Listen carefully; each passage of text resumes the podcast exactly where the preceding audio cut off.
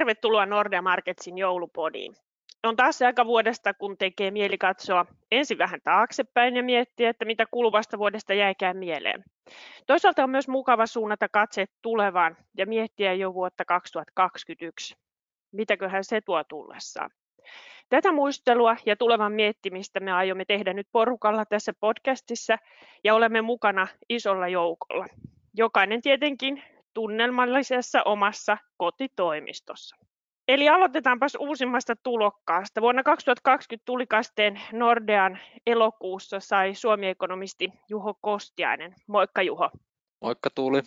Ja nuorta kaartia ja brittiaksentilla maailmalle koronamittaria viikoittain suoltaa Robert Suomi. Moikka Robert. Moikka. Muutaman vuoden Nordeassa on jo pyörinyt meidän val- valuuttamarkkinaspesialistimme ja ikuista Brexit-saakaa seuraava analyytikkomme Christian Nummelin. Moikka Christian. Moi Tuuli. Ja sitten kokeneempaa kaartia edustaa. Ja lehtikuvista päätellen jo hitusen harmaitakin hiuksia EKPn kiemurasta kerännyt Jan von Geeri. Moikka Janne. Moikka moi. Ja minä olen pääekonomisti Tuuli Koivu. Ja kiitos kaikille ihanille työkavereille, että löysitte aikaa tämän podin tekemiseen ja, ja käydään ensin niiden muisteluiden kimppuun. Eli on itsestään selvää tietenkin, mistä tämä vuosi 2020 tullaan muistamaan. Sitä sana ei tarvitse paljon sanoa ääneen, mutta sukelletaan suoraan sinne Dealing-salin tunnelmiin maaliskuussa 2020, kun maailma alkoi romahtaa ympärillä. Mites Christian, sä olit kuitenkin aika uusi tulokas vielä markkina-analyytikkona, et ollut kokenut 2008 romahdusta. Mistä sä tiesit, että nyt on ikään kuin pirumerrassa? No kyllä siinä, itse asiassa mä olin ihan alkuun vähän epäili jo enemmän silloin, kun Kiinasta tuli ihan ensimmäisiä tietoja ja miettii, että olisiko tässä jotain isompaa tuloillaan. Silloin vähän ihmettelin, että markkina ei ihan hirveästi se kiinnostanut. Ja sitten kun alkoi tiedot voimistua, niin siinä vaiheessa mä aloin jo vähän kääntää kelkkaa, että ehkä, ehkä tämä niin jää sinne eristyksiin vaan Aasiaan, ei, ei levi koko maailmaan. Tietysti niinhän ei tullut käymään, mutta pörssit toisaalta siitä ei ihan hirveästi välittänyt, että aika kovasti ollaan, ollaan noustu jälleen. Kyllähän se, ehkä ne paniikkitunnelmat, niin olihan ne ihan järisyttäviä, ehkä ne markkinaliikkeiden nopeus erityisesti, joku Norjan kruunu heikkeni muutamassa päivässä 25 prosenttia esimerkiksi, tämän tyyppisiä liikkeitä tai korot heiluu kymmeniä korkopisteitä hetkessä, niin olihan se todella jännää Miten Janne sä vertaisit sitä viime maaliskuun tunnelmaa finanssikriisin syksy 2008? Erosko se jollain lailla vai toiko se muistut pintaan? No kyllähän se aluksi pelotti siinä oikein kunnolla, että, että niin kuin silloin 2008 niin ajateltiin, että liikkeet oli nopeita ja, ja nyt sitten se, mitä nähtiin tuossa keväällä, niin jätti tavallaan finanssikriisin vielä niin kuin varjoonsa, että nähtiin vielä paljon rajumpia liikkeitä. Että se oli ehkä se niin kuin ensimmäinen ja sitten se tosiaan nosti esiin vahvoja pelkoja siitä, että tuleeko tästä nyt uusi finanssikriisi siihen päälle, että, että sitähän ei onneksi nähty, että, että niin kuin vahvalla finanssipoliittisella ja etenkin keskuspankkien toimilla on nyt saatu se uusi finanssikriisi estettyä, mutta että se oikeastaan pelotti siinä, että jos se olisi tullut tähän koronan päälle vielä, niin sitten tämä tilanne olisi voinut olla vielä, vielä paljon synkempikin. Joo, kyllähän ne uutiset tuntuu yhdessä vaiheessa sillä, että maailma romahtaa ympäriltä. Miten Robert, kun sä olit aloittanut vasta siinä pari kuukautta aikaisemmin Nordeassa ja vastasit meidän jokapäiväisestä aamukatsauksen kirjoittamisesta ja yhtäkkiä me hajannuttiin etätöihin ympäri uutta maata ja sutkin lähetettiin etäkonttoriin yksin sen aamukatsauksen kanssa, niin oliko se ihan hirveä? Sano rehellisesti. No, no No tota, sehän oli aika nopea prosessi sillä, että, että yhtäkkiä tuli viesti, että hei nyt sitten sit tota, on niinku makro, makrotutkimustiimi niinku lähdössä kotitoimistolle tekemään näitä töitä, mutta silleen niin kuin aamukatsauksen kirjoittamisen kannalta, nyt kun sitä niin kuin markkinaa silloin, silloin seurasi tarkkaan, niin tota, niin ainakin kirjoitettavaa riitti. Että se on ehkä jopa helpompi kirjoittaa semmoisina niin aikoina, just kun, kun tota, on enemmän volatiliteettia liikkeitä, sit kun vertaa, vertaa tammikuuhun ja sitä niin kuin korona, korona eka shokkiin niin edeltävää aikaa, jolloin oli melko tyyntä. Et sillä niin aamukatsauksen kirjoittamisen kannalta niin, niin kyllä kirjoitettavaa on riittänyt. Joo, toi on hyvä positiivinen asenne ja se pitää kyllä ihan paikkansa. Juho, sä olit silloin vielä tuolla valtiovarainministeriössä. Minkälaiset tunnelmat siellä oli maaliskuun alkupuolella? Tosiaan joo, olin silloin vielä tuolla rahoitusmarkkinaosastolla VMssä ja no siinä aika nopeeseen tahtiin niin normaalit virkamiesprosessit saatiin heittää sivuun ja alettiin sielläkin seuraamaan markkinoita oikeastaan päivittäin lähetettiin ää, tota, johdolle sit tietoa, että missä mennään. Ja kyllä siellä tosiaan, niin kuin Janne mainitsi, niin aika nopeasti ne spreadit leveni ja viksit nousi kun tota, ää, keväällä. Ja kyllä sitä aika huolestuneena itsekin seurasin siinä. Ja tota, no sitten siinä jouduttiin tietysti ruveta, ruveta myös toimiin, että aika nopeasti tahdissa polkastiin pystyyn sitten yritystodistus osto-ohjelma valtion eläkerahaston kautta. Ja sitten alkoi noita takauspyyntöjä eri sektoreilta sadella aika tiuhaan tahtiin ja siihen sitten yritettiin mahdollisimman nopeassa aikataulussa vastata, että saatiin raha liikkeelle ja takauksia eteenpäin niin, että yritykset, yritykset selviää sitten kriisin yli. Mutta kesään mennessä oikeastaan se tilanne on sitten vähän rauhoittu, että tietysti ongelmia on edelleen monella sektorilla, mutta se pahin paniikki niin meni sitten ehkä siinä kevään aikana kuitenkin ohi. Joo, kyllä. Ja niin kuin Jannekin viittasi, niin keskuspankit oli varmasti oppinut sieltä 2008 paniikista, miksei eurokriisinkin pahimmista vaiheista, ja sieltä tultiin vielä, vielä isommalla suuttimella varmasti Fedin ansiosta pitkälti markkinoille, ja se tietysti rauhoitti sitten tunnelmaa. Se alkoi kuitenkin näin reaalisektorin ekonomistin näkökulmasta, niin näyttää reaalitalouden kannalta aika paineasmaiselle, ja yksi sellainen, jonka mä itse muistan viime keväältä on, kun me alettiin sitten julkaista tätä meidän koronamittaria viikoittain huhtikuussa ja miten mataliksi ne palvelukaupan luvut laski. Ei voinut kuvitellakaan, että, että reaalitaloudessa on isoja sektoreita, joissa myynti laskee 90 pinnaa viikossa. Christian Robert, te olitte mukaan silloin tutkimassa sitä dataa ja, ja kyllähän me vähän mietittiin, että voiko tämä edes pitää paikkansa. Mutta onhan se ollut hieno homma, että me ollaan se data saatu käyttöön. Mitä sä oot Christian eniten oppinut tästä koronamittarista? No kyllähän tämä itse asiassa koko kriisi, mikä on tehnyt tästä toisaalta haastavan, toisaalta tosi kiinnostavan, on, että se data, mitä normaalisti on tottunut tuijottamaan, niin sillä ei tee lähelläkään sen arvo ei ole, ei ole niin iso, mitä normaalissa ajoissa. Jos me nyt katsotaan tietoja lokakuulta, me tiedetään, että meidän talouden rajoitteet on eri, ihan erityyppisiä, niin se, että me pystytään tarjoamaan tuommoista ajantasasta dataa, niin se on mun mielestä erittäin hyvä asia ja auttaa sitä koko, koko yhteiskunnan talo- ja talouden tilanteen ymmärtämistä paljon, paljon paremmin. Ja kyllähän siinä erityisesti se sektorijako mun mielestä on hyvin, hyvin kuvaava, että nähdään ne, miten ravintoloihin iskee tämä korona. Ja nähdään myös se, että ne rajoitukset ei ole se välttämättä pahin juttu, vaan se ihmisten käyttäytyminen muuttuu heti, kun tautiluvut nousee.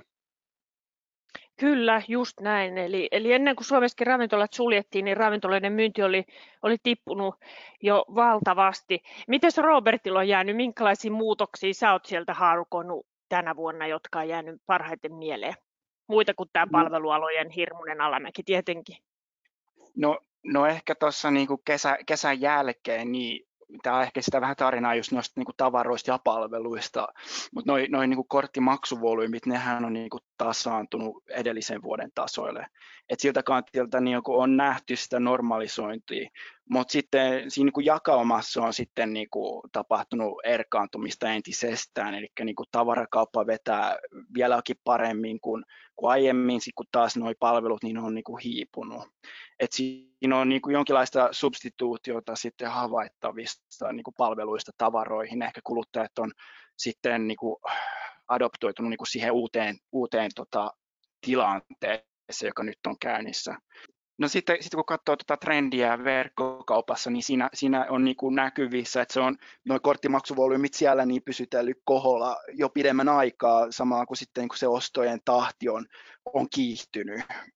Ja sitten viimeisempinä trendinä, niin kun katsoo esimerkiksi noita käteisnostoja, niin siinä on tapahtunut normalisointu siinä, että, että se niin kuin keskimääräinen käteisnosto on, on edellisen vuoden tasoilla. Mutta sitten niin kuin kokonaisvolyymeissa niin no, käteistä nostetaan, nostetaan vähemmän, että se voisi olla jonkinlaista indikaatiota siinä, että on siirrytty sitten muihin maksutapoihin.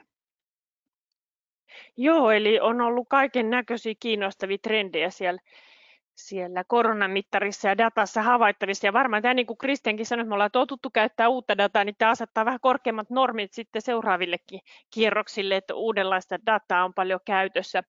No jos vielä miettii tätä kulunutta vuotta, niin eihän me voida tietenkään sivuuttaa sitä vuoden etukäteen päätapahtumaa tai päätapahtumaksi kaavailtua USA-vaaleja marraskuun alussa.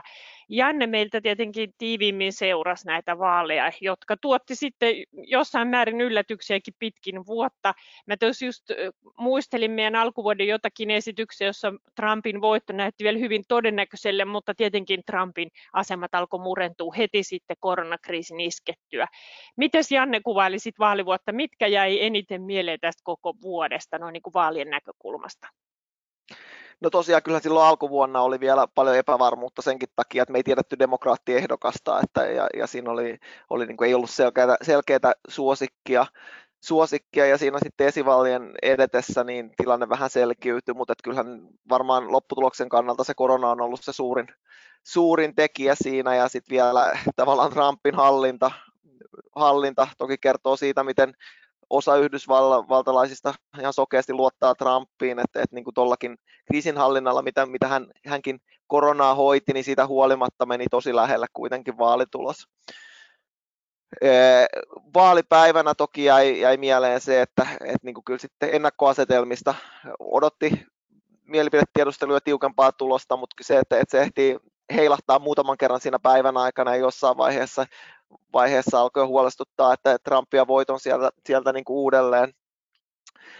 Mutta et, et kyllähän se vaalit tarjosi siinä mielessä yllätyksiä, että et, et niin kuin vieläkään ei tiedetä sitä lopullista lopputulosta, että et senaatin hallinta on vieläkin auki. Niinpä, ja mitä Janne sä veikkaat nyt sitten, että tässä tammikuussa, mitä tammikuu tuo tullessaan, saako demokraatit sen kaivottu veri suoraan vai joudutaanko me nyt sitten seuraat neljä vuotta tai ainakin kaksi vuotta taistelemaan sitten jaetun kongressin kanssa ja sitä kautta vähän ehkä maltillisemman talouspolitiikan parissa, mitä luulet? No mä luulen kyllä, että, että niin kuin tule, tulee haastavaa demokraateille, mutta kuitenkin, jos mä katson vaikka näitä viimeisiä mielipidetiedusteluja, niin, niin ne on käytännössä ihan tasan, jos jotain, niin demokraattit johtaa näitä mielipidetiedusteluja Georgian kahdesta paikasta, mutta kuitenkin republikaaneja on yleisesti pidetty suosikkina, mutta mä taas nostaisin esille sen, että kyllä tuolta voi, voi tulla yllätyksiä, että mun oma veikkaus on ollut, että ne paikat menis yksi yksi ja se riittäisi republikaaneille, että he saisivat kongressissa tai senaatissa enemmistön, mutta että sieltä voi käydä kyllä ihan mitä vaan. Ja, ja niin kuin haluaisin korostaa sitä, että, että Bidenin agendan, etenkin kotimaan kohdalla, niin tämä senaatin hallinta on ihan niin kuin avainkysymys. Joo, varmasti näin. No toinen sellainen tosiaan ikuinen saaka on tämä Brexit-tarina, joka varmasti tässä ihan vuoden viimeisinä viikkoinakin voi saada vielä yhden sun toisenlaisen käänteen ja voi olla, että vielä vuonna 2021 pohditaan viikko viikolta, minkälainen ero loppujen tulee tai kauppaehdot. Kristian, kertaapas vähän, minkälaisia odotuksia sulla on Brexitin suhteen lähiviikkoina ja toisaalta, että oliko vuonna vuosi 2020 suunnilleen sellainen kuin odotitkin kaikki ne muut kikkaineet käänteineen? No joo ja ei. Kyllä odotin, että Brexit-tiili saataisiin aiemmin, että se oltaisiin saatu siellä ehkä marraskuun puolivälin paikkeilla ja se oltaisiin ehditty ratifioimaan ihan normaalin proseduurien mukaan. Mä puhuin syksyllä, että ehkä no dealin tai kauppasopimuksettoman eron mahdollisuus olisi noin 40 prosenttia. Varmaan tässä vaiheessa prosentit alkaa olemaan klassisesti 50-60, eli jokainen arvaus alkaa olemaan yhtä, yhtä hyvä. Viimeisimmät headlineit, mitä olen lukenut, että von der Leyen puhuu, että edelleen on, on selkeästi polkusopimukseen. Seuraavana päivänä tulee, tulee uutinen, että no deal on se perusvaihtoehto. Eli kyllähän tämä pakka on edelleen hyvin auki ja tietysti mitä lähemmäs sitä takarajaa mennään, niin kasvaa riski siitä, että ne neuvottelut jumiutuu ja sitten ajaudutaan siihen no dealiin. Eli isoja riskejä on ja tietysti tässä on vielä syytä korostaa, että joka tapauksessa ensi vuonna, vaikka me saataisiin kauppasopimus, niin kauppa se ulkomaankauppa tulee kohtaamaan haasteita. Siellä on paljon eri järjestelmää, eri teknisiä toteutuksia, tarkastuksia, mitkä tulee muuttumaan ja se väkisin aiheuttaa ongelmia yrityksille. No miten Juho, me käydään tietysti Britannian kanssa kauppaa, mutta se ei tietenkään päämarkkina, mutta miten muuten kuvailisit Suomen viennin näkymiä? Minkälaista vuotta 2021 odottelet ehkä Suomen, Suomen vienille ja sitä kautta tietysti myös teollisuustuotannolle? Joo, nyt on tosiaan viime aikoina ollut ihan positiivista valoa nyt tuolta vientisektorinkin puolelta. Nyt kuultiin esimerkiksi Uuden kaupungin autotehtaalta, että siellä tota, kauppa käy hybridiautolle ja nyt uutta akkutehdastakin pistetään pystyyn, että metsäteollisuus on ehkä ollut nyt se ainoa, millä se tilanne on jatkunut edelleen tosi heikkona ja siellä ne uudet tilauksetkin on nyt sitten koko vientisektorilla niin vähän lähtenyt nousuun. Ehkä se, mikä siellä on nyt ollut tänä vuonna selkeästi niin kuin merkille pantava on se, että tämä palveluvienti, joka on semmoinen kolmannes meidän ulkomaankaupasta, niin se on tänä vuonna romahtanut ja siellä ei ole vielä mitään palautumista oikeastaan havaittu. Ja tietysti osittain johtuu siitä, että matkailu tai ää, sitten vaikka lentoliikenne ei ole vielä päässyt palautumaan. Mutta tuon tavaraviennin kannalta mä olisin sillä kohtuullisen optimistinen kuitenkin, että siellä maailmankauppa on kuitenkin palautunut ja Suomen vienti on päässyt tällä kertaa siihen niin kuin kohtuullisen hy- hyvin mukaan. Eli kyllä mä odotan, että se vienti sitten ensi vuonna kääntyy jo plussan puolelle selkeästi ja sitä kautta saadaan ää, meille taas niitä paljon kaivattuja vientituloja ja päästään niitä kuluttamaan. Ja kulutuksesta puheen ollen, niin Robert, miltä näyttää nyt sitten joulukaupan näkymät, miksei vähän pidemmälle kuluttamisen näkymät noin niin kuin koronamittarin näkökulmasta? Onko siellä jo kovasti reagoitu tähän toiseen korona-aaltoon vai, vai vieläkö porskuttaa tavarakauppa plussalla ja miten on palveluiden laita? No ainakin kun vertaa niin kuin edellisten vuoden datoihin, niin silloin, silloinhan niin kuin tämä viikko, jos me nyt tällä hetkellä ollaan, tämä joulua edeltävä viikko, niin, niin se on niin kuin vilkkain noiden maksujen kannalta. Öm, toi uusi aalto koronasta, niin ehkä siinä ei ole nähty samanlaista sitten pudotusta noissa, noissa niin kuin kokonaismaksuvolyymeissa, että se on just kohdistunut enemmänkin niihin, niihin palveluihin. Sitten taas niin tuo testauskapasiteetti on ihan toisenlaista kuin se oli kevään aikana. Ja kun suhteututaan sitten se, se määrä henkilöitä, jotka on niin niissä testauksissa sitten ollut koronapositiivisia, niin, niin silloin, silloin noin niin lukemat on vielä kuitenkin maltillisia. Ja voi sitten ehkä selittää osittain, että miksi, miksi tota, noin korttimaksutkin on pysytellyt pinnalla toki sitten nuo rajoitukset, niin niillä on, niillä on sitten niin toimialakohtaisesti erilaisia vaikutuksia, että se on nuo palvelut, jotka on niin kuin tämän kriisin aikana ollut, ollut kärsijöinä. Joo, varmasti näin. Ja nyt sitten kun ensi vuotta kohti mennään, koronan toinen aalto varmasti syö talousnäkymiä monin paikoin, niin Euroopassa kuin USAssa, jossa varsinkin tuntuu, että toista aaltoa ei saada kuriin. Samaan aikaan moni euroalueen maa pelkää ehkä jo kolmatta aaltoa jos toisesta on jo vähän niin kuin päästy kuiville.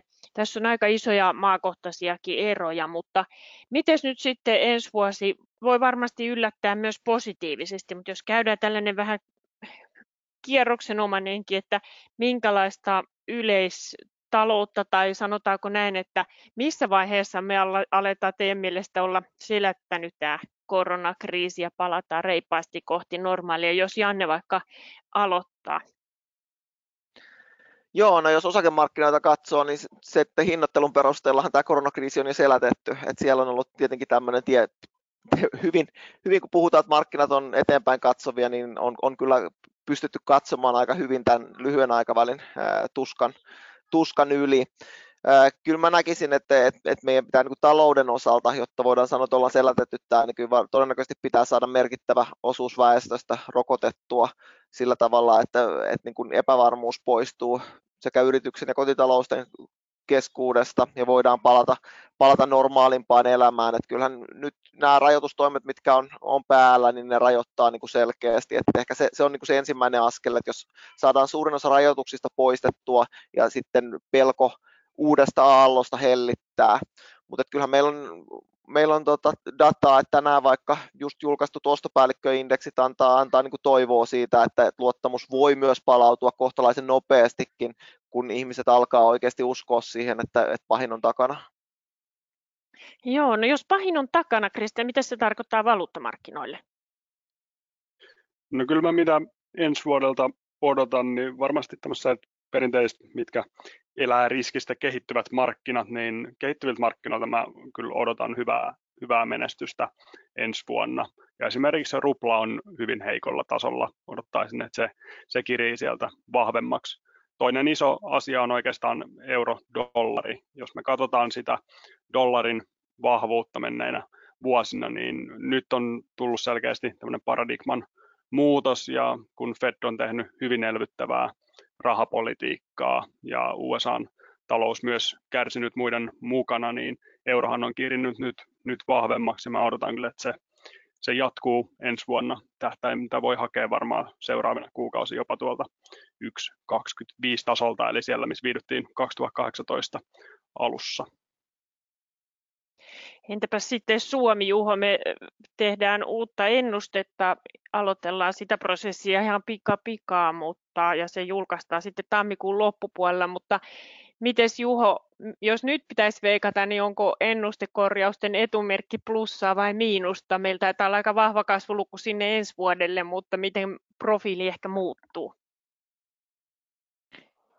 Joo, jos mä aloitan, aloitan siitä, tota, että koska korona väistyy, niin tuota, Ryanairin toimitusjohtaja eilen sanoi, että jossain haastattelussa, että pääsee sen jälkeen, alkaa lentoliikenne taas palautua, niin mä voisin ehkä sitten peesata häntä tässä omassa näkemyksessä, että sitten tuossa kesän korvalla todennäköisesti jo alkaa taloudet avautumaan. No mitä sitten tulee Suomen talouteen, niin ää, tosiaan me nyt reivattiin tämän vuoden kasvuennustetta jonkun verran ylöspäin, eli miinus kolmeen prosenttiin.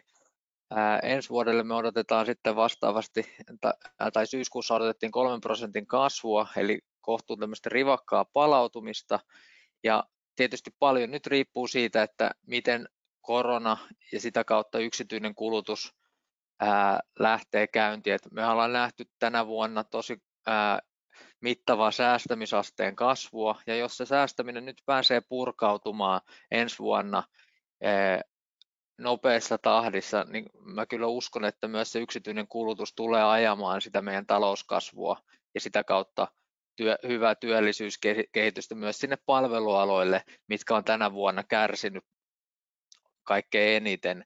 Eli sielläkin niin kuin, nyt vaan toivotaan, että yritykset pysyy, pysyy pystyssä, että sitten se edessä siintävä hyvä kasvu niin pääsee nopeasti, nopeasti käyntiin, kun siellä on sitten tarjontaa myös palvelupuolella jatkossakin, ettei liian moni firma mene nurin ja sitä kautta rajoita sit sitä tarjontapuolta. Mutta kyllä mä, kyllä mä uskon edelleen siihen meidän noin 3 prosentin kasvuun ensi vuonna. Me tuossa tammikuun alussa ruvetaan sitten tar- tarkemmin katsomaan ennustetta ja 27. tammikuuta meille tulee sitten uusi Economic Outlook, johon sitten nämä mun näkemykset toivottavasti on jo vähän enemmän täsmentynyt. Hyvä juttu tosiaan tammikuun loppupuolella sitten linjoille Economic Outlook-webinaari. Kaikki toivotetaan tervetulleeksi. No otetaan tähän loppuun vielä ennen kuin toivotellaan kuulijoille hyvät vuodenvaihteet, niin tällainen kevennyskierros, että mitä olet toivonut joulupukin konttiin? Tämä on yllätyskysymys kaikille. Mä olen itse tietenkin toivonut tällaisena karkkehiirenä vähän erinäköisiä karkkeja. Makee on aina hyvä, kun lueskelee kirjoja ja muuta sitten, ja toivon mukaan pääsee vähän hiihtelemään joululomalla. Mitäs Janne, mitä sä oot toivonut? Sulla oli ainakin Twitterissä lapsi asettanut pitkän listan. Oletko itse päässyt yhtä pitkään listaan?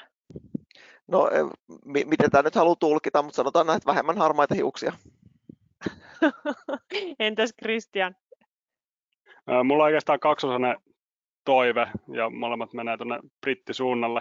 Oikeastaan ensimmäisenä, että ihan jouluaattona ei, ei tulisi mitään Brexit-tiiliä, jotta ei sitä joudu silloin miettimään. Ja toinen, että sitä ei tulisi myöskään uuden vuoden aattona, jotta voi avata se skumpan jo hyvissä ajoin, eikä joudu silloin murehtimaan Brexit-tiilin näkymiä.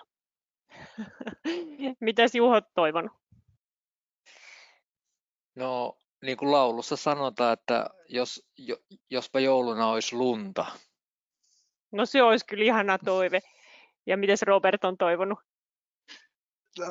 Jos saisi semmoisen taloustieteilijän kristallipallo, jolla pystyisi vähän katsoa tuota tulevaisuutta pidemmälle, niin se olisi kyllä aika hyvä. Oi, kun teillä on mainiot toiveet, ihan näin yllätyskysymyksen, mutta kiitos hei arvon työkaveri tästä vuodesta ja kiitos tästä podcastista. Meillä oli hauska jutustelu. Katsottiin vähän taaksepäin, katsottiin eteenpäin ja ennen kaikkea suuret kiitokset teille kuulijat. Kiitos tästä vuodesta. Oikein mukavaa loma-aikaa teille ja vuoden vaihdetta ja podcastien pari palataan sitten vuonna 2021. Moikka!